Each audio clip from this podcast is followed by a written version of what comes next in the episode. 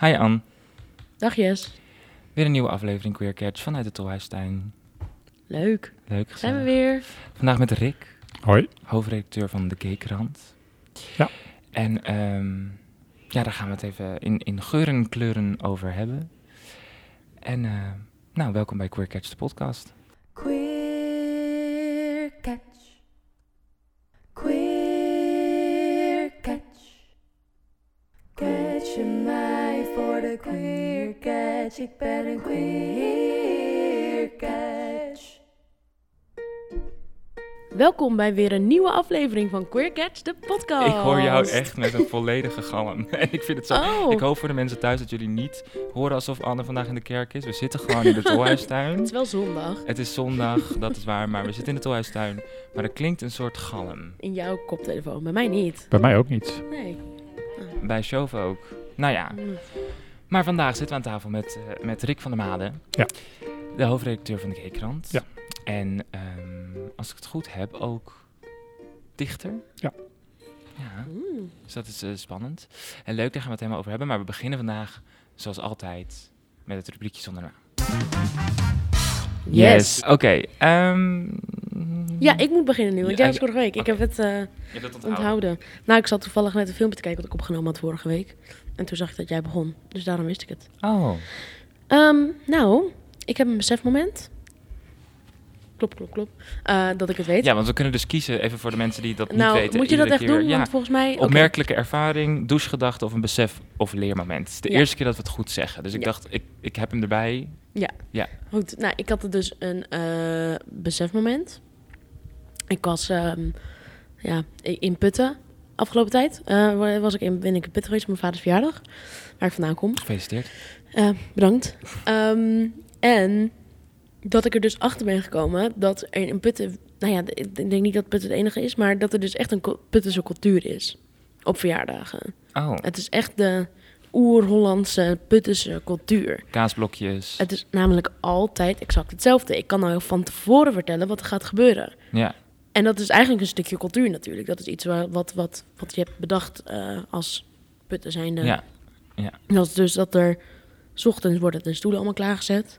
Er staan kopjes, er gaat koffie in, er wordt koffie neergezet. Zeg maar, je weet ook dat iedereen voor koffie kiest, op een of andere manier. Ja, het is heel erg koffie drinken. Heel erg koffie. Ah, okay. En dan dus, zodra iedereen binnenkomt, dan is het gelijk koffie, melksuiker. En dan, dat is altijd stress, vind ik. Dan moet je het ook onthouden van iedereen. Als ik het ga maken. Als je host, ja. Ja, en dat vermoeiend. En dan komt de vraag of je taart wil. Wil je dan monsieur of slagroom? Meer keuze is er niet. Moesjoe of slagroom. Of mokka, soms wel. Soms een mokka. En dan of je daar dan ook nog slagroom bij wilt of niet. Ja. Maar en zijn er dan ook zo van die 3 halve taarten wat je soms hebt? Dat er niet een hele taart is, maar een halve taart? Ja, dat is fancy. Oh, dat is fancy? Ja, anders dan heb je gewoon taart van de Hema. En zo'n half. Ja. Ja, maar half, zeg maar, in verschillend verpakt. Dat bedoel ik. Oh, oké. Okay. Dat bedoel ik. Oh, ja, dat is het wel, ja. Dus op een gegeven moment is het ook op? Nou ja, op een of andere manier is het nooit op. Oh. Het is nooit op, voor mijn gevoel. En dan, als iedereen zijn taart op heeft, dan wordt er nog een ronde drinken gevraagd. En dan komt er blokjes kaas op tafel en worst en... wraps, weet je wel. Met één is dan kipfilet, de andere is vegetarisch. Oh, dat is wel een vegetarische optie. Nou ja, dat is dan gewoon voor de mensen die... dat, ja, weet niet, het is wel altijd vegetarische optie geweest volgens mij. Ja, dat is met cream cheese. Cream cheese. Ja. Maar ik vind dat dus zo bijzonder dat er dus zo in een eigenlijk, zeg maar... weet ik niet, dat ik voor mijn hoofd, zeg maar, een soort van saaie omgeving zo'n cultuur is, zeg maar. Het is zo de bedoeling dat je dat doet, of het nou leuk is of niet. Ik heb het nooit zo naar mijn zin op dat soort verjaardagen. Nee, zit ook in de kring, toch? Ja, je zit in de kring en dan komt je tante weer om te vragen wat je nu doet. En dat heb je voor je gevoel dan al 8 keer verteld. Zit je aan goede tijden, slechte tijden, hè? Ja, zit je aan goede tijden, slechte tijden. En doe je dan audities? Maar ben je niet aangenomen dan? Nee, ik krijg ongeveer 28 keer nee per week, weet je wel? Precies, ja. En je moet constant weer iets nieuws verzinnen. Want daarna komt je oom naast je zitten en die wil hetzelfde weten. Ja, je kan eigenlijk het beste ook... Want vroeger was het dan ook nog zo dat je de hele kring rond moest. Ja, dat is nu... Dat is nu klaar. Ja. Dat gaan we ook uit onze cultuur schrappen, heb ik besloten. We gaan niet weer handen geven aan iedereen. Ik kwam ook altijd binnen... Mijn ouders vonden dat heel erg, maar ik kwam altijd binnen en dan zei ik... Hallo allemaal, ik kom niet bij iedereen langs. Ik zei het ook echt, want iedereen was dan... Die is rude. En dan dacht ik, ja, maar ja, ik ga het gewoon niet doen. Zeg, moet je bij iedereen gefeliciteerd, die moet ook elke keer opstaan. Kus. Ja, en dan is het awkward van... Oh, eeuw, net, oh ja, ja. Nou ja. Wordt er nog advocaat gegeten, gelepeld op verjaardagen? Bij mijn opa en oma vroeger wel. Dan, maar nu bij jullie thuis niet meer? Nee, ik weet dat mijn opa dat echt hardcore deed. Maar nee, bij ons niet meer. Dat is na de koffie, toch? Ja, dat is wel... Dat. Ja, het is echt een avond. Ja.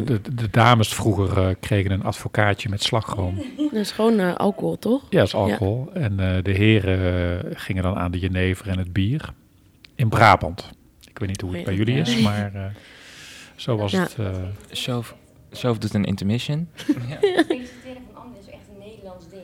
Ja. Ja. Mijn vriend is Spaans en die zei, als je dan iedereen langs...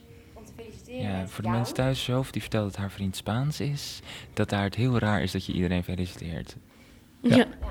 Het is het ook. Het is ook best wel vreemd eigenlijk. Feliciteer je oom met de verjaardag van je zus. Ja. Ja, ik ben getrouwd geweest met een Fransman. En dat is dezelfde cultuur. Dat, ja, diegene is jarig, dus je feliciteert niet de anderen om hem heen. Je feliciteert alleen hem met zijn verjaardag, maar niet zijn moeder en zijn vader. En Dat doe je dan dat doe je niet. En dan zeggen ze, als je dat doet, dan zeggen ze ook van... ja, maar dat vinden ze heel vreemd. En dan zeggen ze ook van, ja, maar het is niet mijn verjaardag. Dus waarom feliciteer je mij? Ja. Dat is wel, het zijn wel culturele verschilletjes. Ja, ik ben er klaar mee. Ik heb besloten dat ik het niet meer doe. Ja, ik was ook... En nu, omdat mijn vader... Nou ja, nu heeft een nieuwe verloofde, zeg maar... een vrouw. En dus er was nu ook allemaal nieuwe familie. En dan weet ik al helemaal niet wat ik met mezelf aan moet. En dan vragen... Ja, dan moet je ook allemaal helemaal nieuwe vragen. En dan moet je vragen, wat ben jij dan van die? Ja. Heel vermoeiend. Op een gegeven moment kom je op een leeftijd dat je je verjaardag niet eens meer wil vieren. Nee. Weet ik uit ervaring. Ja. Zo van, ik doe het gewoon niet meer. Nee, we doen het gewoon niet meer. Klaar mee. Daar ben ik nu. Ja, dat snap ik. En jij ben ik zo oud, wou je zeggen? Dat weet ik niet.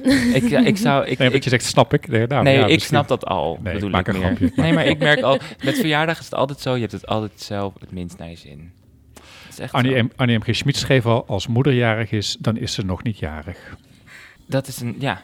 Ja, dat is toch een mooie. Queen. Ja. We stand. Ook schrijven, maar in Frankrijk. Ja, in Spanje dan. Toch? Nee, wat? Waarover? Zij schreef altijd in Frankrijk, toch? Ja. Oh, Annie. Ja, je had een huis in Frankrijk. Ja, klopt, ja. Ja, en nu jou. Wat had jij deze week? Mijn was ook een besefmoment. Oh, naapert. Helaas. En deze keer is hij heel... Ik heb het gevoel dat deze niet zo heel persoonlijk bij mij ligt, maar bij iedereen. Maar ik kan er niet mee dat mensen weer naast je komen zitten in de trein. Absoluut niet. Ik vertik het. En zeg maar dat nu de... Ik sowieso... merk ik aan mezelf dat ik de hoeveelheden mensen om me heen eigenlijk best wel prettig vind. Ik denk elke keer daarmee denk ik, oh, we zijn een beetje chill aan het doen met z'n allen. Maar in de trein, mijn tas staat keihard op de stoel naast me. Keihard staat hij naast mij. Als het kan, leg ik er ook nog andere spullen bij. Precies. Ja, een hele instrument mee. Ja. Nachtkastjes. Kussens. Maar wat ik dus wel daar, wat mijn besefmoment was, dat ik er dus heel naar van word. Want ik ga dus echt, ik hoor dan zo door die coupé heen, sorry, mag ik naast je zitten? En dan denk ik, straks komt er iemand bij mij. En ik zeg nee. Nee, dat kan niet, want op zo'n moment doe je het dan niet. Maar, oh ja hoor, en dan die tas heel snel weg. En dan zit je weer met 6000 dingen over jezelf heen. En ik zit zo'n 1,5 uur in zo'n trein, als ik hierheen moet. Dus dan, maar op zich... Is het, ik kan ook niet geloven dat we dat ooit eerder hebben gedaan of zo. Dat we naast mensen zaten in de trein. Kijk, in de tram vind ik het prima, omdat je hier stap je binnen 3 haltes uit. Maar als je 1,5 uur naast iemand zit, mij niet bellen. Nee. Er was nog een punt dat ik het over wilde maken. Oh ja, dat ik dus nu mensen een beetje boos aan ga zitten kijken en dat ze dan niet vragen. Dus ze slaan mij vaak over. Ik weet niet of ik heel agressief dan overkom. Of ik doe alsof ik slaap. Oh, het wordt druk. Ja, dat doe ik echt. En ik merk gewoon aan mezelf dat ik dat vervelend ook vind. Want ik ben eigenlijk een heel aardig persoon. Maar dit soort dingen, ja, ik kan het niet... Ik kan niet hebben. Ik zou ook nooit naast iemand gaan zitten. Zeg maar. Ik ook niet. Nee. Oh, dat is sowieso ding. Niet. Dat ze dus nu zelfs ook omroepen in de trein van... nou, ze moeten dan eigenlijk zeggen... beste reizigers. Maar ze zeggen alsnog vaak... beste reizigers, dames en heren. Wat ik dan altijd heel jammer vind. Denk, doe het dan goed. Maar goed. Het is erg druk in de trein. En dan denk ik, goh, Anita, ik weet het. En dan zeggen ze... Dus zou u plaats willen maken op de stoel links of rechts van u? Dan denk ik... Er zit een hele eerste klas, helemaal leeg. En jullie, je paast de bal van jouw werk naar mij, dat ik nu naast Bob en Erik moet gaan zitten. Bob? Oh, Bob. Ja. Ja, de eerste klas, dat moet werkst. Niemand ik snap het ook niet. Ja, maar de mensen die meer dokken. Ja. Ja, dat is waar. Ik vind het, ik dok niet meer. Ik zit wel eens. Ik ook. Ja, als het druk is, ga ik er gewoon zitten. Als het echt heel druk is, dan is het zo van... ja, er gaat toch niemand nu die 800 mensen in deze trein controleren. En als het toch gecontroleerd wordt, dan doe je alsof je slaapt. Ja, nou ja, dan maken ze je wakker, hoor. Dat komt tussen Nederland zijn. Ik heb 1 keer gezeten, toen moest ik betalen. Echt waar? Oh. Heb je een boete gekregen? Ja, zo? Zei, waarom zitten jullie hier zo? Ja, het is druk. We zijn niet druk. Het is avonds. Ik kreeg een boete, €50. Oh, ja, had je beter kunnen betalen. Heb jij weer... Goed, dat voor het rubriekje van de maand, want we zijn al lang bezig. Yes. Goed, gaan we door naar het vragenvuur. Ben je er klaar voor? Ja, ik heb nu vrij. Ja, okay. Kom maar op. We gaan dus gewoon op intuïtie. We gaan er snel doorheen. Niet te lang over nadenken. Oké. We beginnen altijd eventjes met je pronouns. Wat zijn je pronouns? Hij. Goed. Hem. Kruidvat of ethos? Ethos. Blauw of rood? Rood. Onder of boven? Boven. Tuin of balkon? Tuin. Open haard of vuurkorf? Geen van beide. Hard of zacht? Hard. Bad of douche? Douche. Hond of kat? Hond. Groente of tomatensoep? Groente. Vroeg of laat? Vroeg. Donker of licht? Licht. Zwemmen of zonnen? Zonne. Chantal of Linda? Chantal. Witte of rode wijn? Geen van beide. Open of dicht? Open. Dat was hem. Mooi. Wat een leuke nieuwe vragen, Anne. Ja, hè? Van de luisteraars. En toch moet je nadenken. Toch, je zegt toch, van, je wilt toch nadenken van, welke associatie vind je het belangrijkst om... daarop te reageren. Ja. Wat komt het eerst in? Chantal of Linda? Ja, ik denk Chantal Janssen of Linda de Mol. Maar ja, dat is voor iedereen anders natuurlijk. Ja. Ik bedoel, en dan kies je wel echt voor Chantal Janssen? Nou, ik vind Linda ook leuk. Ik bedoel, ik vind twee... maar ik vind Chantal... gewoon een heel allround artiest. Ja. Qua zang, qua acteren, qua presenteren. Dat vind ik gewoon... Maar ik vind Linda... Ja, kijk, als hij die show in Duitsland doet en je spreekt vloeiend Duits binnen zoveel tijd, dan denk ik, dat is ongelooflijk dat je dat voor elkaar krijgt. Het zijn allebei erg talentvolle dames, vind ik. En ik dacht, leuk bruggetje, omdat ze allebei magazine hebben. Dus dan kunnen we een soort van naar de Gay Krant. Oh, Chantal had ik even niet, die link had ik even niet gelegd. Ja. Dus ik dacht... Ik maak een keer een bruggetje. Dat zijn wel goed. Verschillende dingen. Goed bruggetje. Ja. Goed, maar deze had je echt ook ingestudeerd. Ik vind dat erg. Nee, dat is niet waar. Ik gaf hem als voorbeeld. Ja, dat is waar. Dus, maar ik wilde eigenlijk nog naar een ander ook vragen. Oh, nou, namelijk naar rode of witte wijn. En je zei geen van beide. Nee, ik ben geen alcoholdrinker. En als ik alcohol drink, dan drink ik een biertje. Oké. En ik ben niet van de wijn. Dus dat is het. Of ik moet heel lekker, heel uitgebreid uit eten gaan. Dan kan het nog wel eens 1 glaasje rode wijn. Maar ik vind het ook gewoon niet heel lekker. Dus dan leuk. Houdt het op. Ja, kwestie van smaak. Ja. Dat denk ik ook. Ja. Anne, maak eens zo'n leuke bruggetje. Ja, mijn bruggetje was van Chantal en Linda magazine. En C en Linda, meiden, Lomo. Wat niet. Alles onder de zon. Alles onder de zon. Jij bent hoofdredacteur bij de Gay Krant. Ja. Hoe ben je daar gekomen? Ik ben begonnen als columnist. Ik schreef al... Ik was al dichter, dus ik had al een uitgever die mijn gedichten uitgaf. Die werden gepubliceerd. Ik schreef af en toe een column voor een krant. Toen ben ik gevraagd door Gay News. Dat is een blad uit Amsterdam. Dat ligt heel veel in de horeca, dus in de bars en in de restaurants. Maar wordt gemaakt in Amsterdam. Dat is echt een blad, dus net zoals de Linda. Mm-hmm. Dat kun je oppakken. Die hoofdredacteur vroeg van, goh, wil je niet eens komen schrijven voor Gay News 1 keer in de maand? Nou, prima. En ik denk een half jaar later vroeg de hoofdredacteur van Gay Krant mij om ook columns te gaan schrijven voor Gay Krant. En dat is inmiddels, ja, ik denk een jaar of 4 geleden. Oh, dat is best wel recent nog. Dat is vrij recent. Ja, het kan ook 5 zijn hoor. Ik moet het even tellen. Maar ik ga uit van 4 jaar.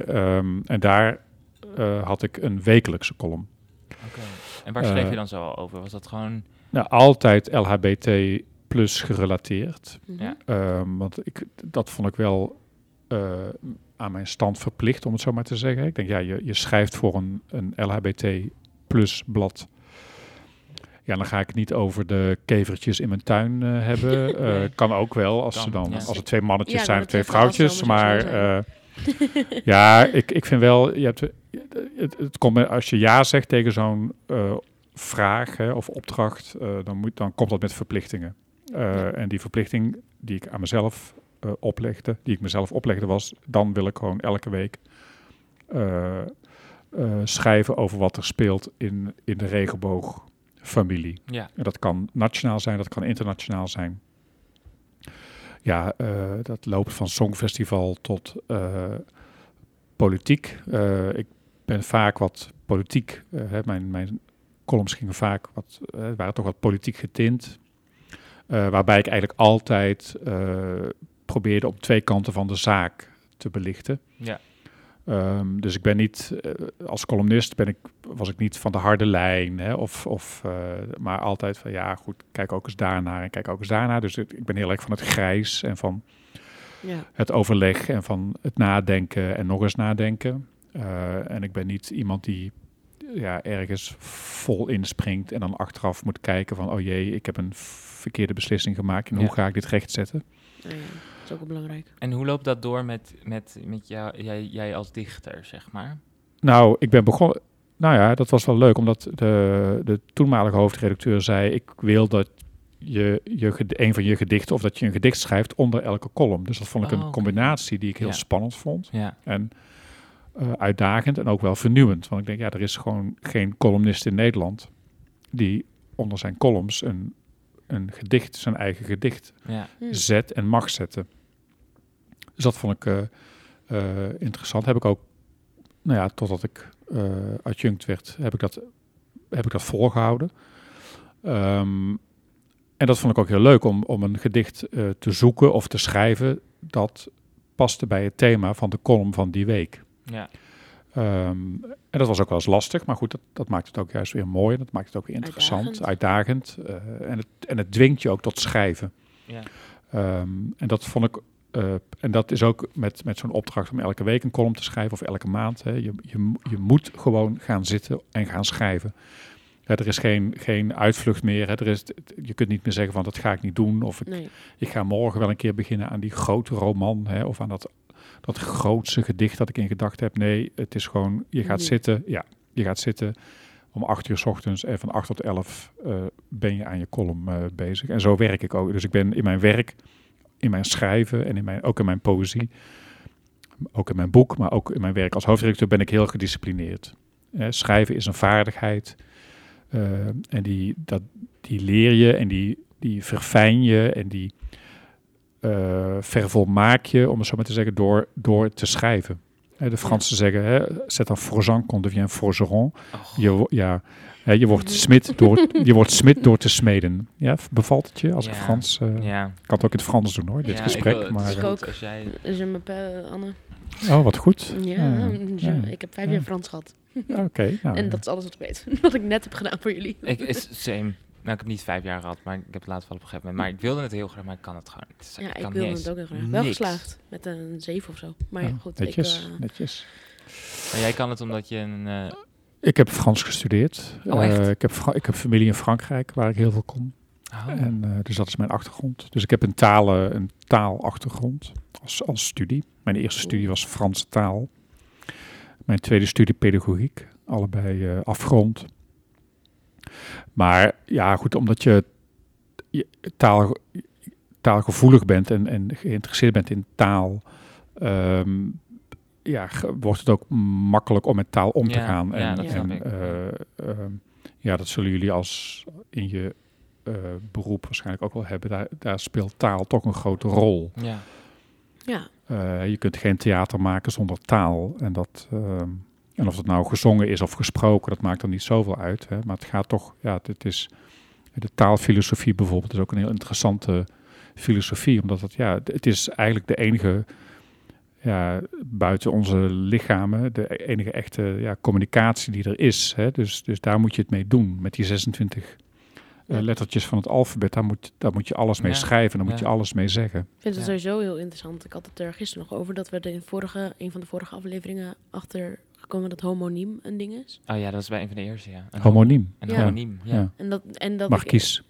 Ja, het is zo vreemd dat die woorden die niks met elkaar te maken hebben, hetzelfde woord zijn. Zeg maar. Ja. Ja, dat taal is echt iets heel bijzonders. Ja. Ja. En als je het leuk kan gebruiken, inderdaad in theater of zo, en ook voor dichten, je kunt er echt heel veel mee. Ja.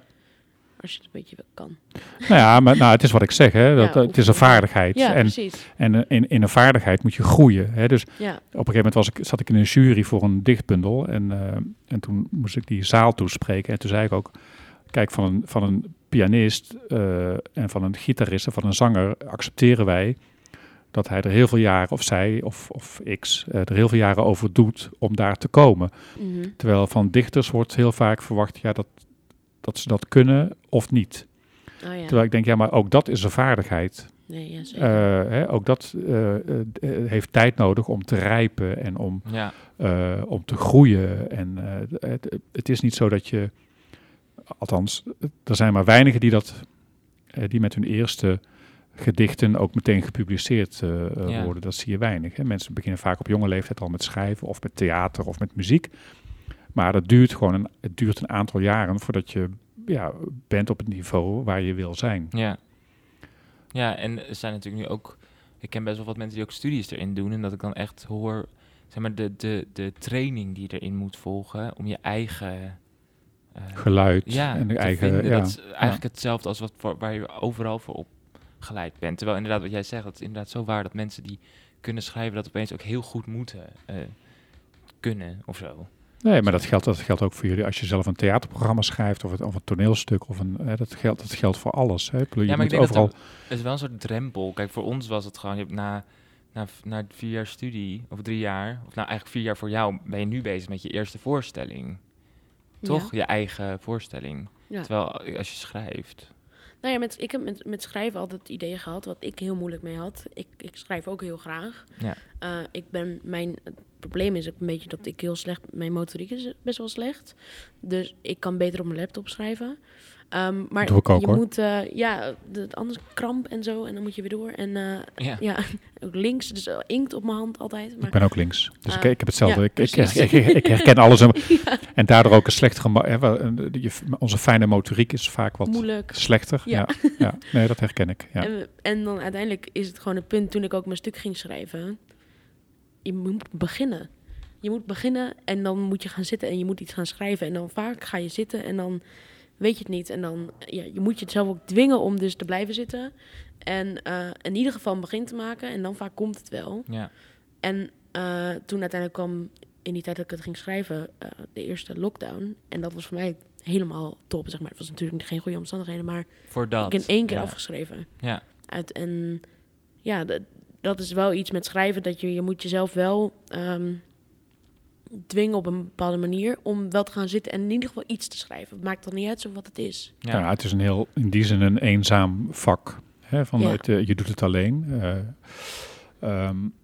Maar het is wat je zei. Kijk, dat zei ik al in het begin van Ja, ik werk gewoon van 8 tot 11. Hè. Ik heb hele vaste tijden van werken. En dan ga ik even sporten of even wandelen. En dan ga ik wat eten. En dan ga ik weer, 's middags ga ik weer werken. Zeker met mijn roman.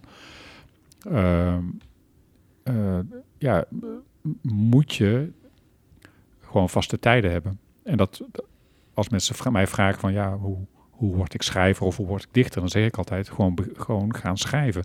Dat maakt niet uit. Ja, en vaste tijden. Al is het maar een half uur of een uur per dag. Maar het eerste wat je denkt vaak is, oh, morgen. Ja. Morgen ga ik aan die grote roman beginnen. En morgen ga ik dat prachtige lied schrijven. En morgen ga ik het gedicht schrijven van mijn leven. En ja, dat gebeurt niet. Want als je vandaag niet schrijft, dan schrijf je morgen ook niet. Dus het is ook jezelf discipline opleggen. En ook niet wachten op inspiratie, dat heb ik ook wel geleerd. Wij zeggen altijd,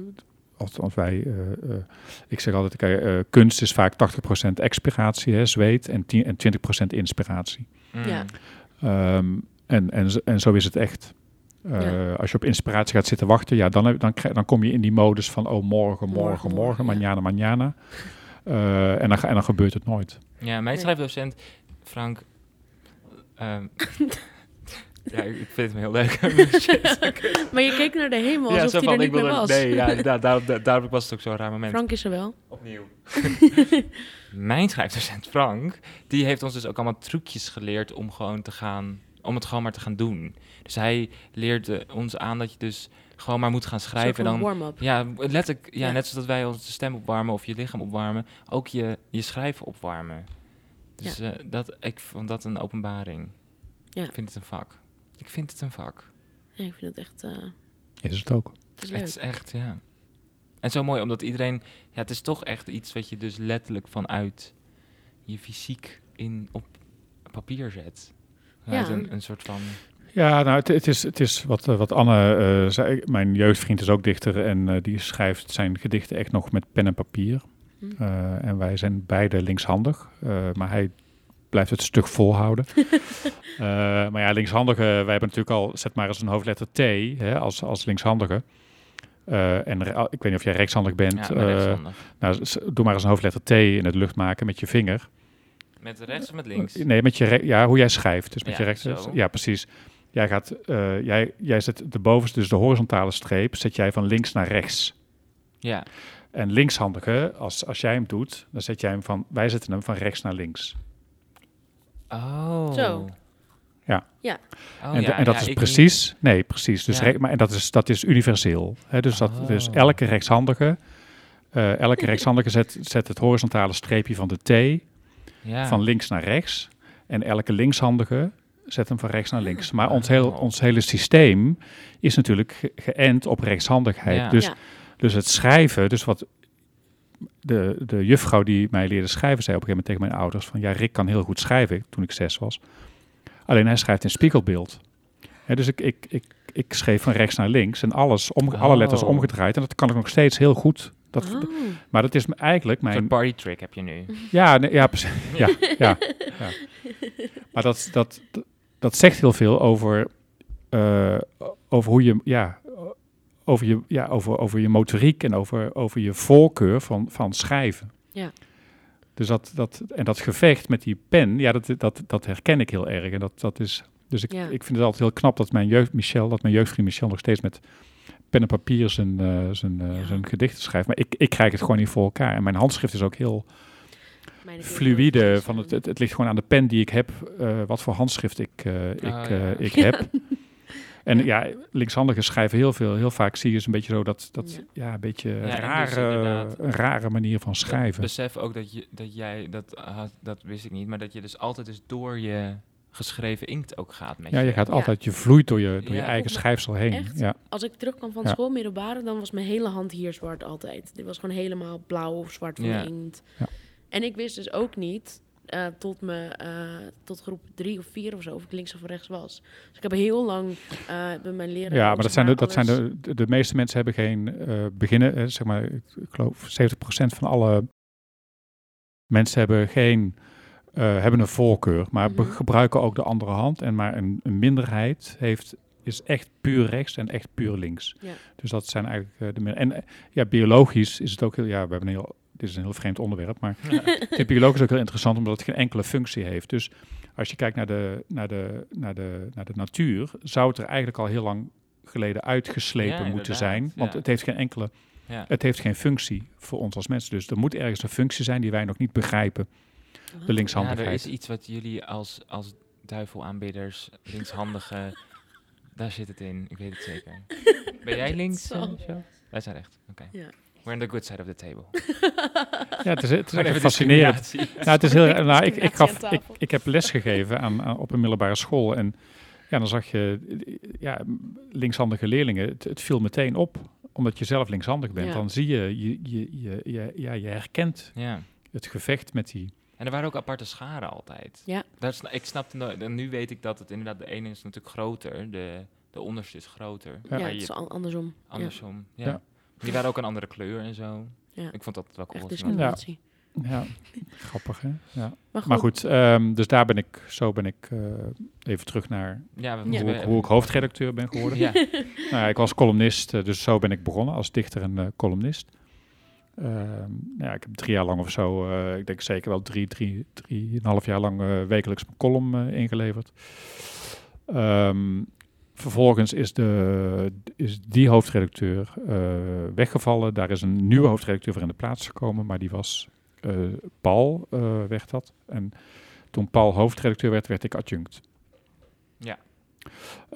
En Paul, die zei, ik ga het niet heel lang doen, want hij was ziek. Hij had suikerziekte, of hij heeft suikerziekte, type 1. Dat heeft heel veel impact op iemands leven, zeker als je wat ouder wordt. En dat was bij hem het geval. Dus ja, ik heb, ik denk, een half jaar de tijd gehad om mij het hoofdredacteurschap eigen te maken. En toen heb ik het in februari van dit jaar overgenomen van Paul. En schrijf je nu nog steeds als hoofdredacteur ook nog steeds artikelen? Ja, ik schrijf wel minder, want daar heb ik gewoon echt de tijd niet meer voor. Maar ik vind het wel belangrijk om nog om te blijven schrijven. Ten eerste vind ik het ook heel leuk om te doen, om nog steeds mijn mening te geven. En ten tweede vind ik het belangrijk om het goede voorbeeld te blijven geven aan de medewerkers. Van, nou ja, goed, als ik van mensen vraag dat ze elke maand of elke week of elk half jaar iets moeten inleveren, dan vind ik het prettig dat ze zien dat ik dat zelf ook nog steeds doe. Dat ik die eis, dat ik die eis bij mezelf ook nog steeds leg. Dus dat blijf ik doen. Maar je rol verandert. Hè? Ik ben nu wel hoofdredacteur, ik ben geen columnist meer. Dus nee. Als ik nu iets schrijf, en dat merk je ook als je ergens binnenkomt nu, je komt binnen als de hoofdredacteur van Gay Krant en niet meer als de medewerker. Dus als medewerker kun je wat meer permitteren dan als hoofdredacteur. Ja. En de Gay Krant is dus, voor de mensen die dat niet kennen, lijkt me sterk, maar goed, is dus een online... Ja. Magazine, ja, het was een blad. Hè. Dus we zijn ooit in 1980 al, hè, dus dat is heel lang geleden, zijn we begonnen als blad. Of we. Ik was toen 12, dus ik had er nog niks mee te maken. Maar ik las het wel stiekem in de schappen van de V&D, die toen ook nog bestond. Oh. Ah, rip. En, maar het was wel het enige blad. Kijk, er was geen computer, er was geen...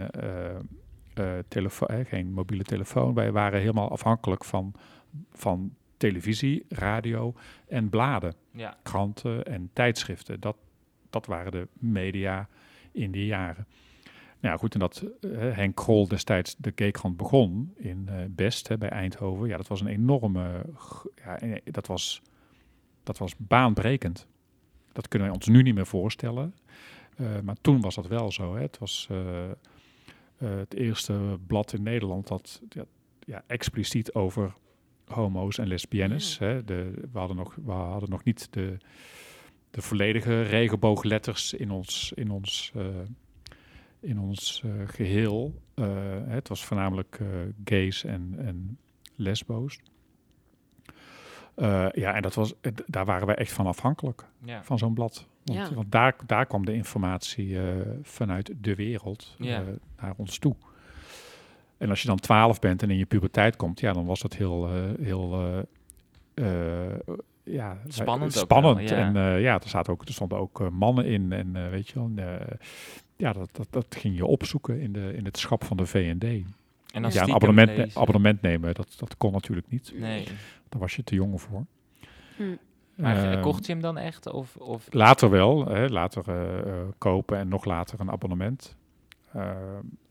Omdat het op dat moment gewoon een heel invloedrijk en belangrijk medium in Nederland en in West-Europa was. Ja.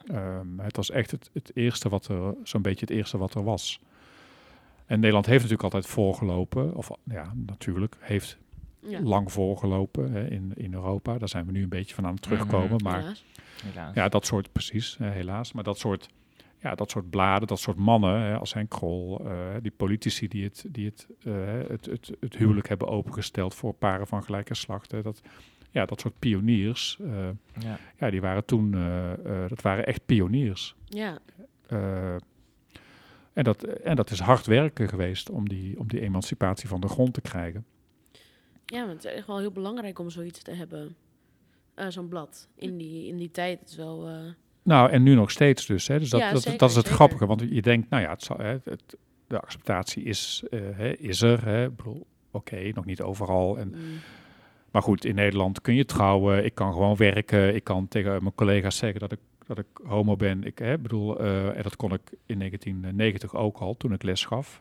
En dat deed ik ook. Ik bedoel, dat was geen enkel geheim. Maar dan merk je inderdaad, jij zegt ook van het is nu alleen online. Ja goed, de Gay Krant stopte ermee.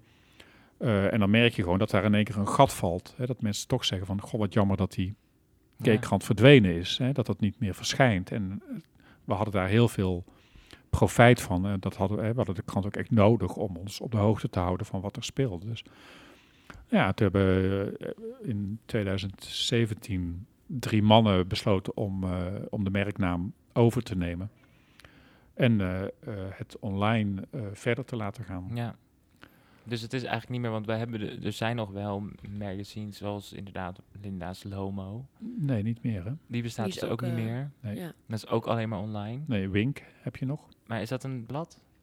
Dat is Wink is een blad, ja. Oké. Ja. Oh ja. Oh, dat is natuurlijk zo. Ja.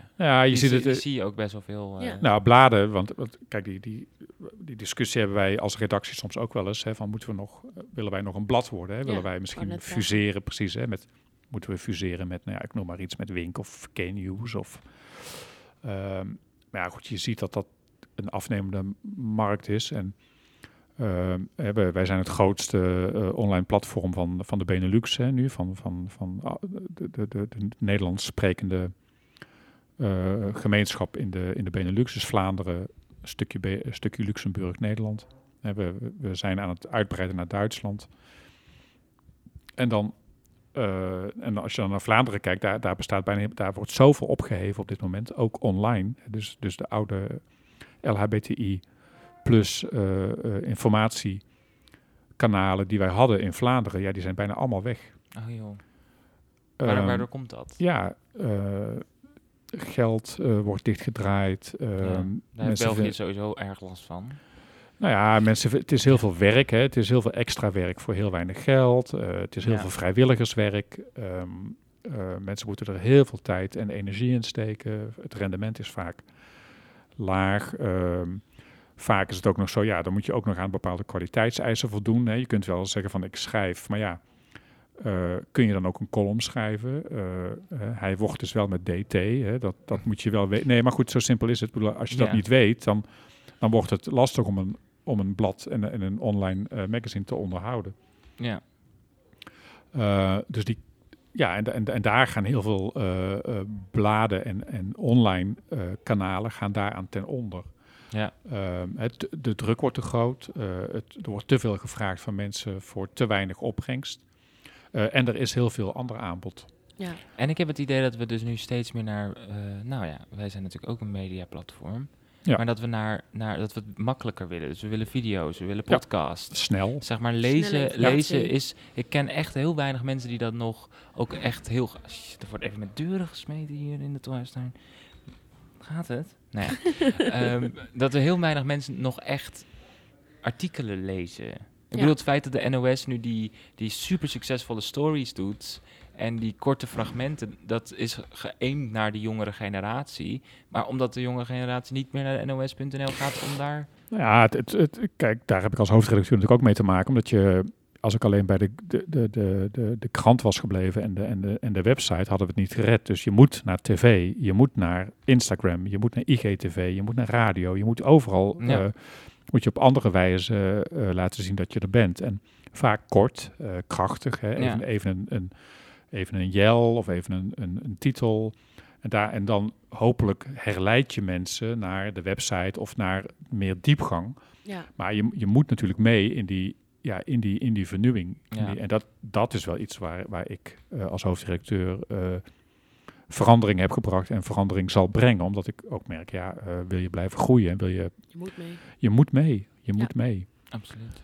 En de vorige hoofdredacteuren waren altijd van mening, nou, we zetten alles op de website. Hè. De website is onze core business en daar moet alles gebeuren. Ik heb gezegd, dat gaan we niet meer doen. Hè. We gaan de website alleen nog behouden voor de achtergrond en de diepgang. De interviews, de columns, de long reads en noem maar op. En we gaan alle andere kanalen gebruiken voor de nieuwsflitsen en voor de korte berichten en wat er speelt in de weer. Hè, de waan van de dag. Ja, ja.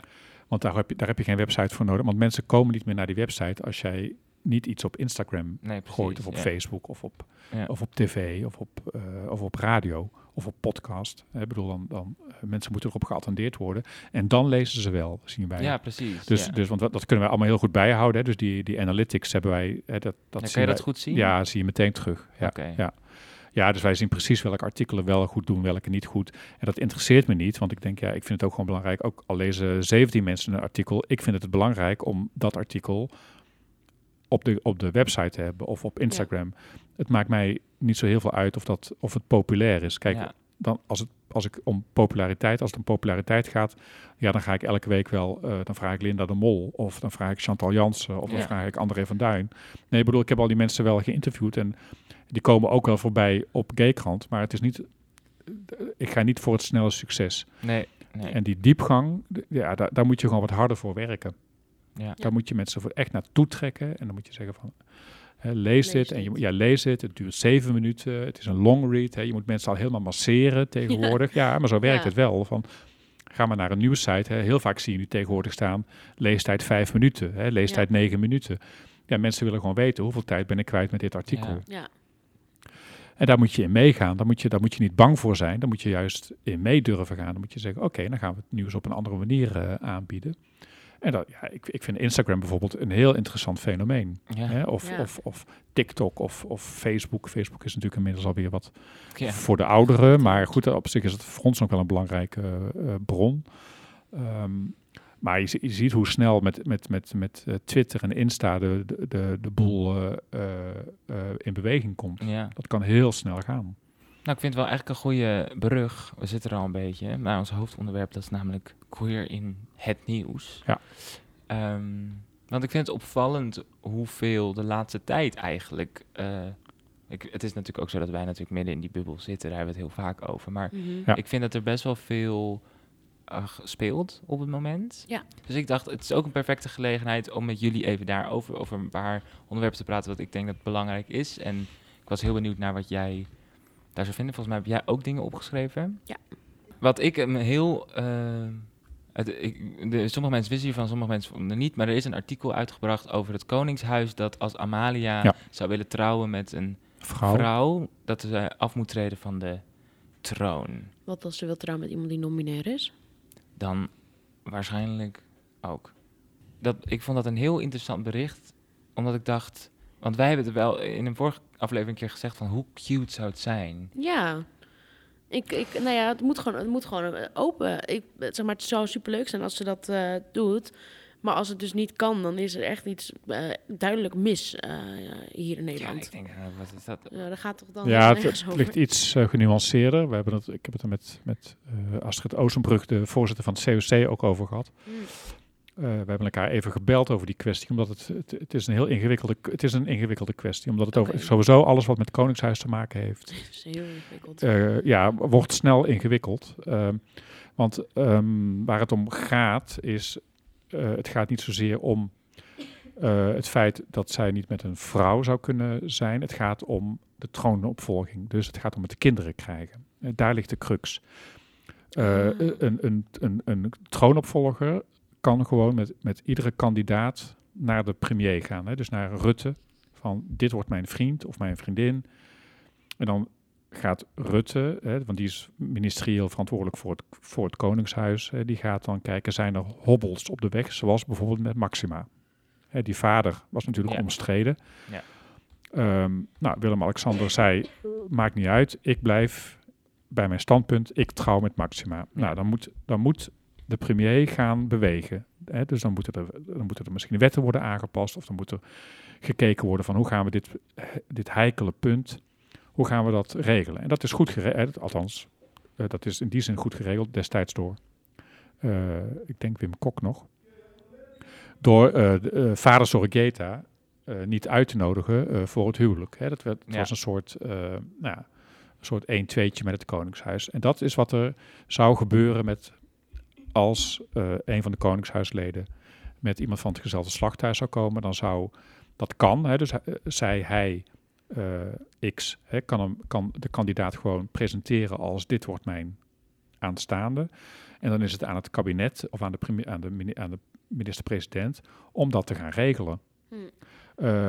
Dus het probleem was dat toen de openstelling van het burgerhuwelijk werd geregeld, was het kinderen krijgen voor paren van gelijke geslacht nog een probleem. Hè? Want het was toen gewoon nog niet geregeld. Dat was toen nog helemaal niet, nog steeds niet helemaal, maar goed. We zijn alweer een beetje verder. Dus toen heeft destijds het kabinet besloten van, dan in het geval van een paar van het gelijke geslacht bij het Koningshuis, geen troonsopvolging, want het is niet vanzelfsprekend dat daar kinderen uit voort kunnen komen. Daar ligt de crux. En dat is eigenlijk vrij snel te repareren met een wet, hè, met een aanpassing van een wet. Dus dat wil ik eventjes uit de lucht. Die kou wil ik even uit de lucht hebben. Dat Amalia, we gaan hier niet speculeren over de voorkeur van Amalia. Maar het gaat natuurlijk om de voorbeeldfunctie van het Koningshuis. Ja, het gaat wel ietsje verder. Ja. Dat elke troonopvolger gewoon met een kandidaat kan komen. En met een huwelijkskandidaat. Ja. Okay. Je moet je nog afvragen in hoeverre het van deze tijd is dat de verplichting tot kinderen krijgen bijvoorbeeld. Dat vind ik een veel interessantere discussie. Van, wat voor druk leg je op zo'n troonopvolger om per se, het hoeft allemaal niet, maar dus dat scheiden, wat je moet doen is dat paren van gelijke geslacht werd vroeger 1 op 1 gelegd met kinderen krijgen. Ja. Dat is wat er in 2000 gebeurde bij het kabinet. En dat kun je nu loskoppelen. Maar waarom kwam dat artikel dan uit over Amalia? Want het was zo'n... Omdat het boek van Pieter Rehwinkel uitkwam, Amalia de plicht roept. Ja. En daar, hij is staatsrechtkundige, Pieter Rehwinkel, oud Tweede Kamerlid. En hij schreef dat het er zo in staat nu. Ja, maar zo werd het niet... Het was een beetje sensatieartikel werd het ervan. Nou, dat is het probleem.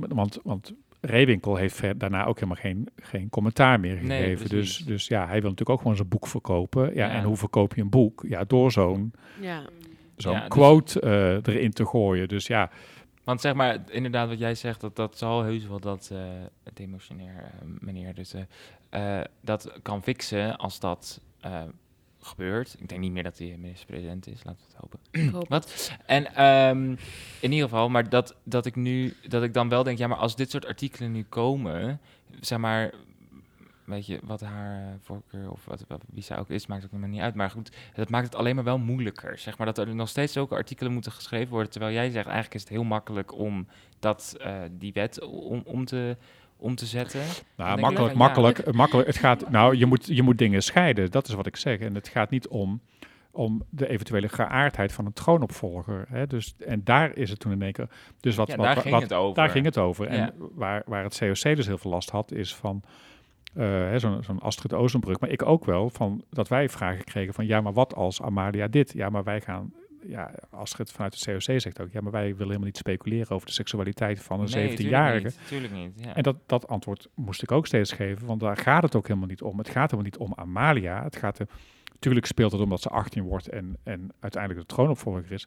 Maar het gaat om het veel grotere beeld van... ja, hoe zit het met het huwelijk van iemand die wil trouwen... met iemand van gelijke geslacht in het koningshuis? En is dat geregeld? En daar blijkt toch wel enige nuance te liggen. En waar de crux ligt, is gewoon inderdaad dat krijgen van de kinderen. Ja, maar dat is dus, daarom vond ik het dus interessant om ook met jou te bespreken.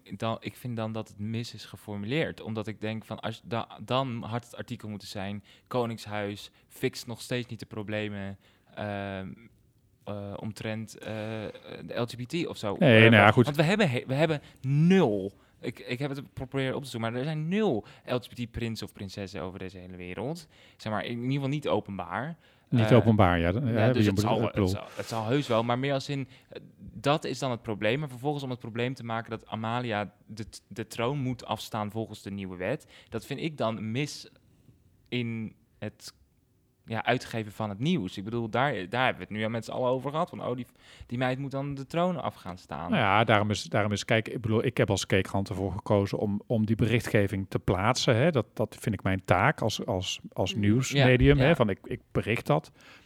Het COC, en daar was ook het overleg voor nodig met Astrid. Het COC zei van, ja, wij geven geen commentaar, want wij willen dit verder uitgezocht hebben. Ja. Want, natuurlijk. Dus wij gaan niet meteen de barricades op en meteen roepen van... Het heeft heel veel te maken met, ja, hoe interpreteer je een wet? Ja. En waar blijft dan Pieter Rehwinkel zelf om uitleg te geven bij dat citaat? Ik bedoel, ik heb hem niet gezien. In de media. Zijn boek verkopen. Dus. Precies. Ja. Dus daar moet je wel voorzichtig mee zijn. Kijk, ik kan daar iets meer mee doen, omdat ik geef gewoon door wat ik krijg. Hè, dus ik hoef alleen maar nieuws door te geven. Maar het COC moet daar veel voorzichtiger in bewegen. Ja, natuurlijk. Ja. Wat dus ook terecht blijkt te zijn. En wat ze dus ook gedaan hebben. Dus ja, prima. Hè, dus dat, maar dat vind ik dus sowieso met LHBT in nieuws. Dat er vaak misgeformuleerd wordt of zo. Ja, heel vaak. En ook, ik zag pas een artikel, was het van LTB, of iemand uit een land, ik weet in Spanje volgens mij, dood. En daarna waren de protesten, denk ik, nee, niet dood, vermoord. Dat is echt wat anders. Zeg maar, dood kan ook zijn overleden thuis of... Weet je wel, en ik snap, omdat er een protest naast staat, snap ik dat er iets anders is gebeurd. Maar dat stond niet in dat staat niet in de titel van je. Het is wel belangrijk, hoe is wel iets dan gebeurd? Want dood gegaan of vermoord is nogal een verschil. Ja. En je doet iemand ten onder als je dus zegt dood. Nee, die iemand is vermoord om zijn geaardheid. Ja. En daarom is er een protest. Ja, en daarom heb je ook nog steeds een medium. Als ik even voor eigen parochie mag prediken. Daarom is een medium als Gay Krant belangrijk. Omdat wij houden die vinger wel aan de pols. Precies. Absoluut, ja. Dus wij blijven dat wel roepen. En wij blijven dat ook publiceren. Van mensen, let erop. Hè, let erop dat verandert. En let erop dat je de juiste terminologie gebruikt. En let erop dat je... het nieuws juist en feitelijk brengt. En daar gaat nog steeds heel vaak iets mis. Ja. Dit was ook RTL Nieuws of zo. En dan die zijn gewoon niet gericht... Die schrijven niet gericht op de LGBT-community, zeg maar. Ja, dan zou je eigenlijk zeggen dat die juist ietsje voorzichtiger... Kijk, ik bedoel, voor een Gaykrant... Ik denk dat vast heteroseksuele mensen dat ook lezen. Maar ik denk toch echt dat het meest wordt gelezen door de gemeenschap zelf. En dus je kan daar heb je een soort communicatie, weet je wel? Gemeenschap naar media. Dat hebben wij zelf hier ook. Ja. Maar zodra het, zeg maar, RTL of NOS is, dat zijn juist de mensen die eigenlijk dat zo neutraal mogelijk moeten doen. Ja, maar die weten dus, die doen niet genoeg onderzoek over nou ja, de term, hoe zei je dat mooi, terminologie? Over dit soort dingen. Dus het is heel belangrijk hoe je iets in beeld brengt. Ja, kijk, neem maar alleen maar de transgender gemeenschap. Hè, met de deadnaming, om het zo maar even te zeggen. Hè. Dus constant de oude naam, hè, van de transgender persoon. Ja. Ja, voor de transitie, hè, steeds maar weer oprakelen. Hè. Ja, dat is iets waar wij van zeggen, van doe dat nou niet. Ja. Hè, dat zijn... Waarom zou je steeds terug willen gaan naar de periode voor de... Hè, die mensen voelen zich heel vaak herboren, hè, letterlijk herboren. Ja, ja. Hè, en het is een enorm proces... Wat je nauwelijks voor kunt stellen als je dat niet meemaakt. En ja, pak de eerste de beste, het beste artikel van de NOS over een transgender beroemdheid. En daar staat, was vroeger een man met, heette Jake of heette David, weet je wel. En nu, heet ze Mona. Ja, ja. Weet je wel, dat is iets waar zo'n gemeenschap echt tegenaan loopt. En dat, ik zorg ervoor dat je dat, althans, ik voel het als mijn taak om daar de andere media ook in op te leiden en daar ook op te wijzen van let erop dat je dat niet doet. Ja, lukt dat? Wat was er pas? Hadden ze het over Halsey die non-binair is? Volgens mij is dat zo. Oh, okay. En het waren Nederlandse mensen die het over hadden en was het echt, ja, ik vind het heel ingewikkeld dat zij nu en hen en dit. Wie was dat? Katja Schuurman. Oh, dat was dat programma, ja. Ja, en toen dacht ik, dit hele filmpje, dat slaat zo nergens op wat ze, want ze zeggen het allemaal, ze zeggen allemaal haar. Ja. En ze hebben het, heet het fout. Ze zeggen de verkeerde naam. Ze zeggen, ze maken de grapjes over, hele nare grapjes waren erover gemaakt. Ja, ja, ik heb dat ook gezien. Inderdaad. En het was echt, en van begin tot einde, dat was het filmpje super slecht. Dan denk ik, je bent een goed programma, of tenminste, dat weet ik niet, maar je bent een programma, je krijgt duidelijk, je hebt budget, je hebt bekende mensen erin staan en je doet niks goed. Nou, volgens mij is ook het concept, ik weet het niet helemaal zeggen, maar volgens mij was het concept van het programma ook zelfs, is dit belangrijk nieuws of niet? Nee, het was niet dit was het nieuws, maar het was een soort van, zij gaan discussiëren naar wat of het nieuws... Ja, wie ben je om dat te zeggen? En daar ook allemaal... Ja, maar goed, het gaat ook in die wereld om kijkcijfers en om verkoop en om reclame en om, noem maar op, of je het nou over Pieter Rehwinkel hebt of over een programma waar Katja Schuurman in opkomt, in voorkomt. Het gaat om de kijkcijfers. En hoe krijg je snel kijkcijfers? Dat is door iets belachelijk te maken, door... Te doen, alsof het iets niet ter zake doende is, alsof je het met een soort luchtigheid het benadert. Daar trek je de goede mee, om het zo maar even te zeggen, de goede gemeente mee. En daarom zeg ik ook, en dat vind ik ook wel belangrijk, dat ik, maar daar heb ik dus als medium helemaal geen last van.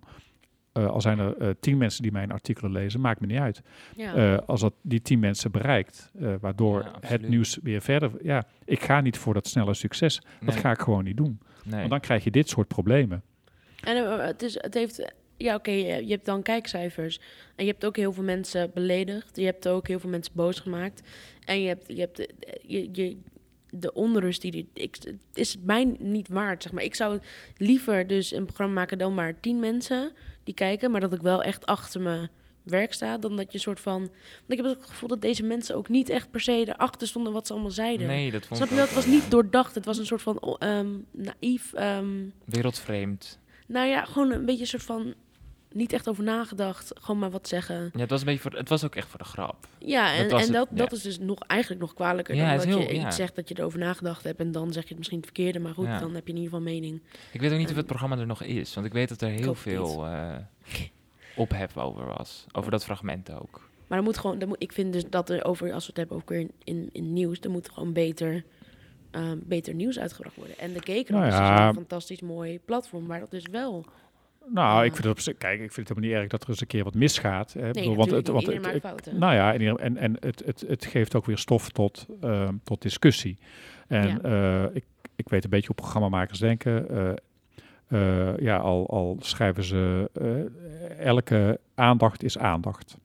Goed of slecht. Dat maakt voor een programmamaker niet heel veel uit. Maar wij zijn er om dat een beetje... in de gaten te houden en te reguleren en op te...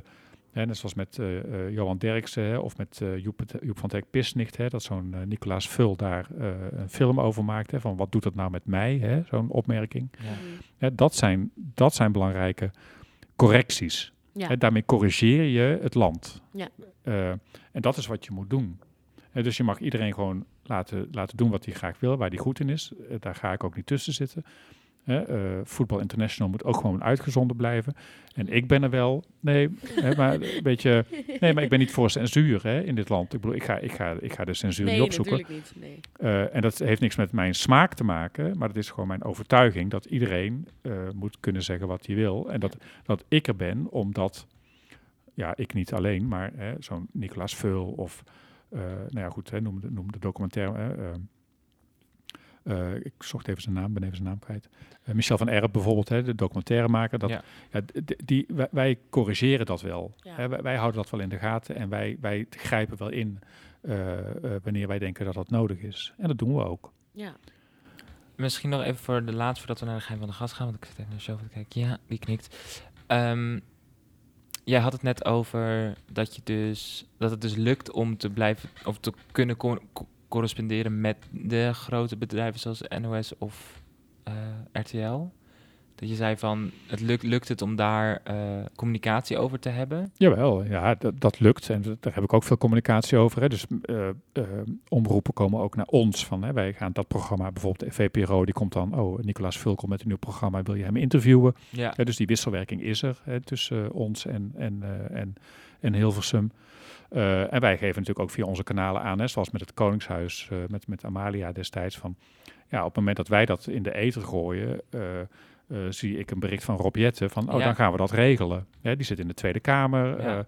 Ja. Dus die lijntjes zijn heel kort, hè, tegenwoordig. Dus als ik een nieuwslezer iets hoor zeggen van, inderdaad, hij is non-binair en de nieuwslezer zegt zij, ik noem maar een voorbeeld. Ja. Nou, dan kan ik heel snel via een berichtje, kan ik dat corrigeren. Ja. Heb ik nog niet hoeven doen hoor, maar dat gebeurt wel, ja. Ja, dat gebeurt.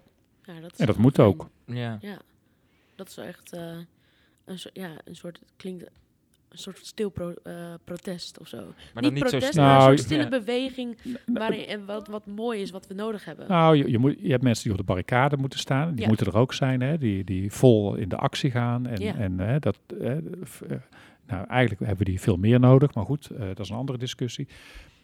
Ja, en wij hebben daarin gewoon een net wat andere taak. Ja. En dat is ook, ja, ook een heel belangrijke taak, maar die is ook vaak wat achter de schermen. Ja. Hè, dat is een gevecht die je vaak achter de schermen voert. En soms ook niet hoor, soms gooien we er ook dingen in waarvan je zegt van nee, dit gaan we gewoon vol met volle spot on. Precies, gaan we dit onder de aandacht brengen bij het publiek. Ja. Fijn. Nou, top. Ik vond het heel interessant. Ik ook. Ja. Ik ook. Leuk. Zullen wij door naar het laatste rubriekje? Oeh, geheim van de gast. Heb je een geheim? Onthul je geheim. Moet ik een geheim? Ja, het is een geheim of een tip of een top. Een levensles, ervaring, een gedicht mag ook. Een gedicht mag ook. Een gedicht, ja. Zal ik een gedicht... Ja. Oh, dat is mooi. Leuk, in het Frans het liefst. Nee. Ja, nee.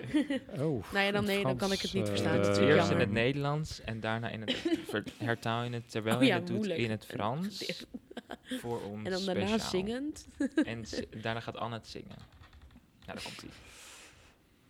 Ik sterf snel, zei Roos in de vaas vanmorgen tegen mij. Mijn blad wordt vaal, mijn steel wordt bruin, het afscheid is nabij.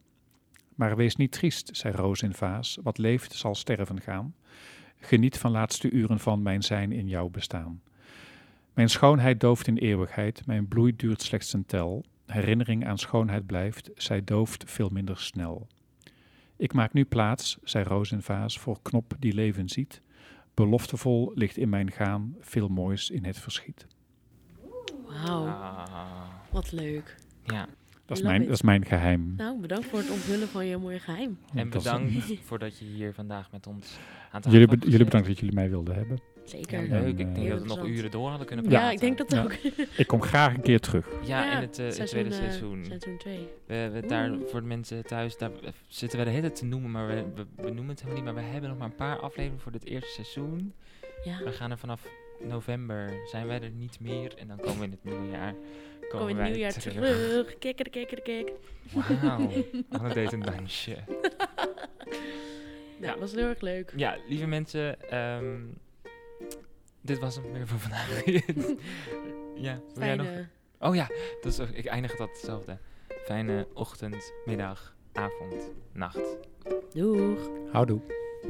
Catch je mij voor de Queer Catch. Ik ben een queer.